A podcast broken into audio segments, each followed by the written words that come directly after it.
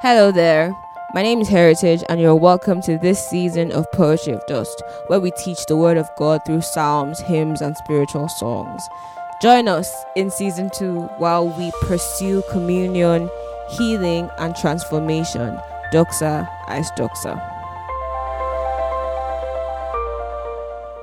This is a story of how God healed me, of how God turned something that I'd accepted as my cross into something that has now become my testimony. God heals. And the word of God does say that the testimony of Jesus is the spirit of prophecy. In my short two decades and some on this earth, I have carried heaps of diagnoses, official and unofficial, on my back. Dyspepsia, carpal tunnel syndrome, kidney stones. There was none that affected me the most. There was none as incapacitating as the D word, depression.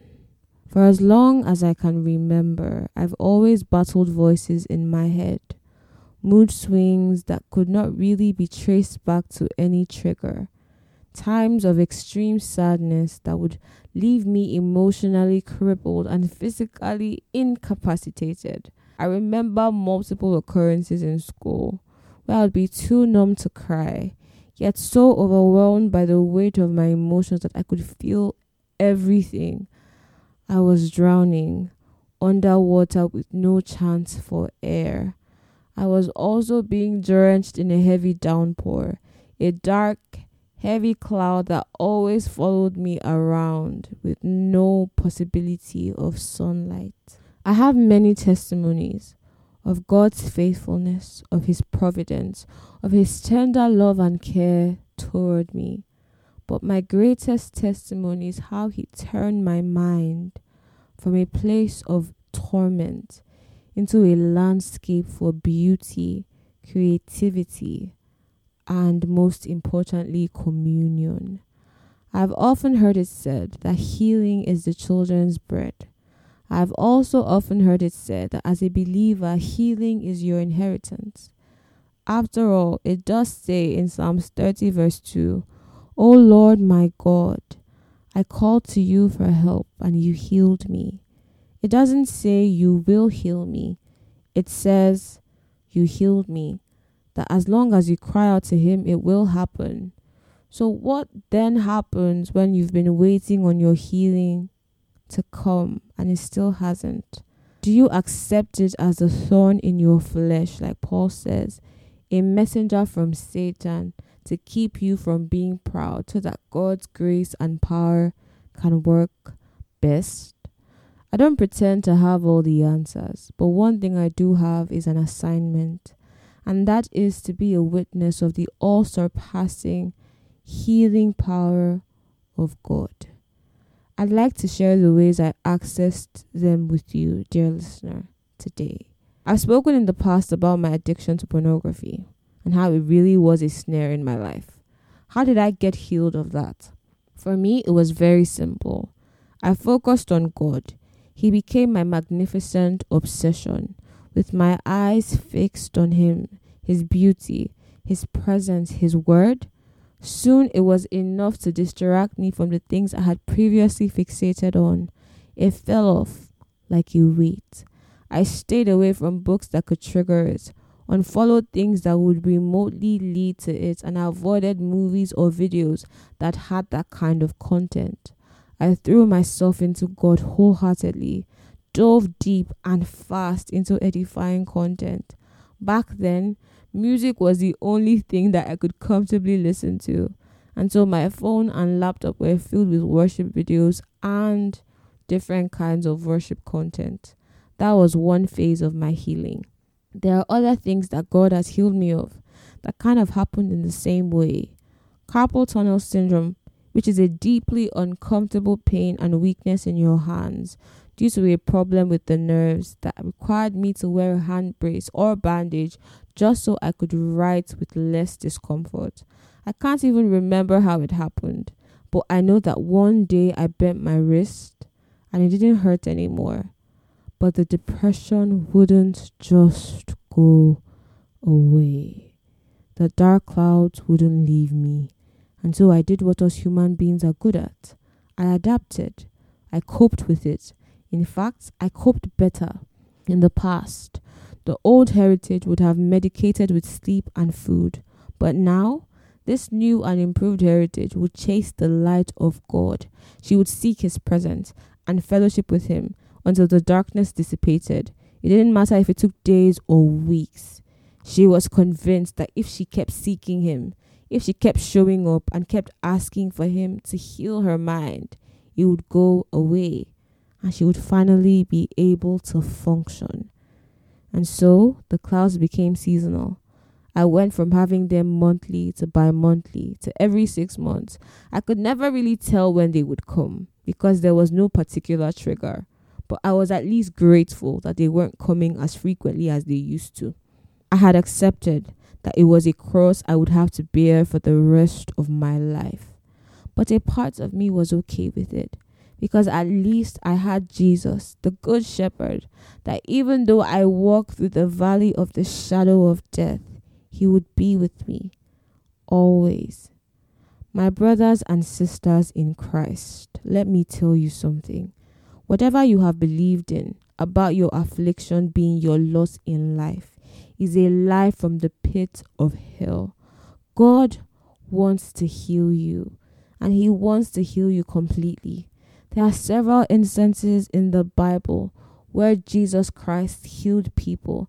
The Word of God says that there is not enough space on paper to write the things that Jesus Christ did, the miracles that He wrought.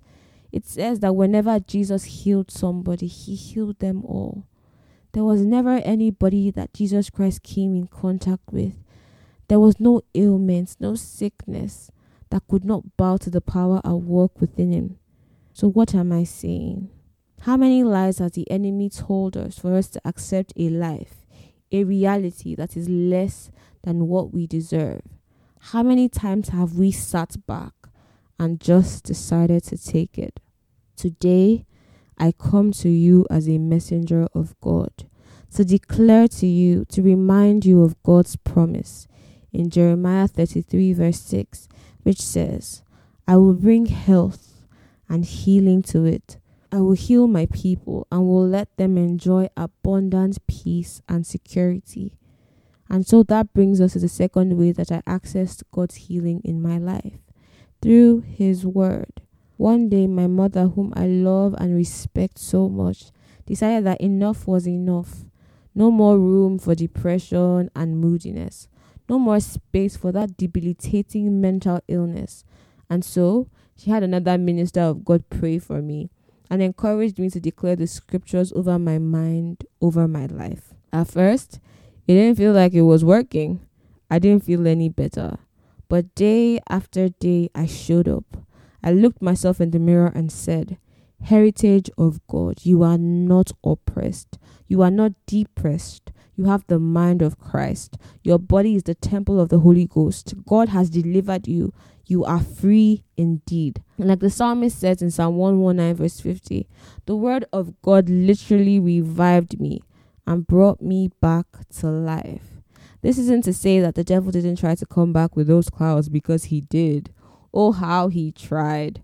But all thanks be to God who always causes us to triumph.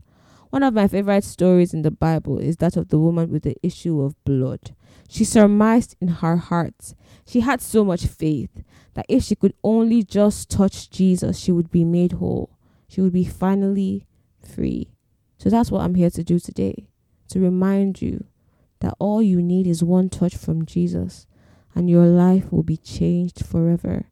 Healing comes in many forms emotional, physical, mental, financial, spiritual, you name it.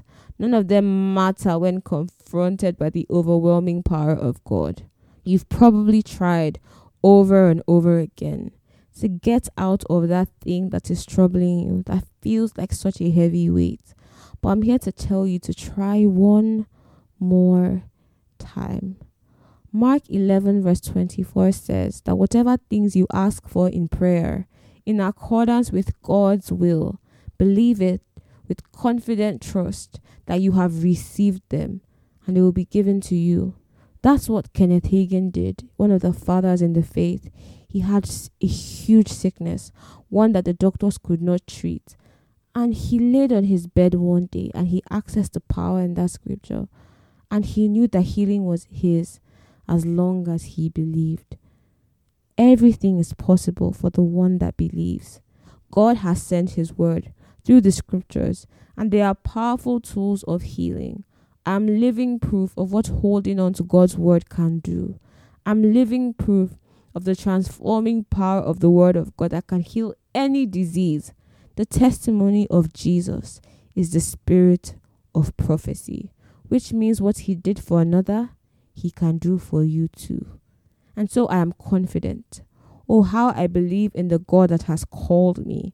That this testimony that this awareness will provoke a mirage of contagious testimonies, producing a ripple effect that cannot be stopped until the knowledge of the glory of the Lord covers the earth as the waters cover the sea. I would hence like to reintroduce myself. Hello, my name is Heritage, and the Lord God healed me of depression. That same God would like to heal you today. So, will you reach out and touch Him? one more time. Thank you so much for listening to this week's episode. Let the word of God dwell richly within you as you listen to this week's playlist. We know that you will be blessed. And also, don't forget to follow us on our social media platforms Instagram at Poetry of Just Podcast and Twitter at Poetry of Just Pod. Thank you so much and see you next week.